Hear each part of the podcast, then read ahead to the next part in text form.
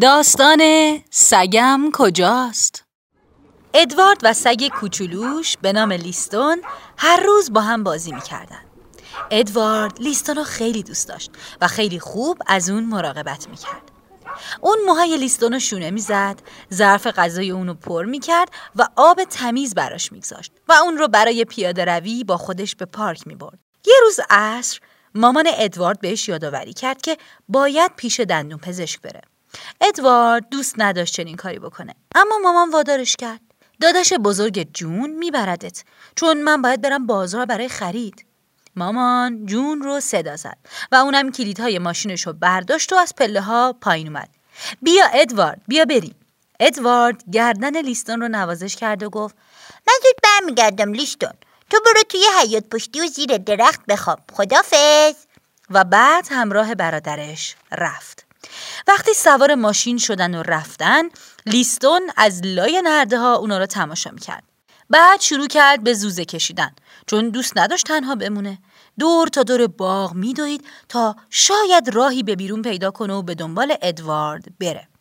یکی از نرده ها شل شده بود و لیستون خودش رو از لای اون با فشار رد کرد و تونست از حیات خارج بشه. بعد به دنبال ماشین دوید. اما ماشین خیلی تون می‌رفت و چیزی نگذشت که لیستون متوجه شد در یک محله ناآشنا گم شده.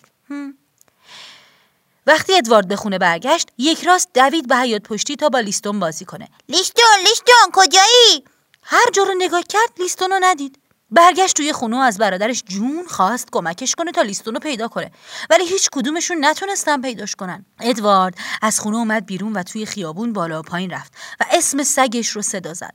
درست همون موقعی که دیگه می‌خواست به خونه برگرده صدای پارس لیستون رو شنید. لیستون! لیستون من اینجا! لیستون دوان دوان به طرف ادوارد دوید و توی بغلش پرید و شروع کرد به لیسیدن دست و صورت اون. کجا بودی لیستون جونم چه خوب شد که بالاخره برگشتی خونه. ادوارد لیستون رو به پارک برد و با هم به این طرف و اون طرف دویدن. وقتی از بازی خسته شدن روی علفان نشستن تا پرنده ها رو تماشا کنن. از اون به بعد ادوارد حواسش رو جمع کرد. تا هر وقت همه بیرون میرن و کسی توی خونه نیست راهی برای بیرون رفتن لیستون باز نمونه.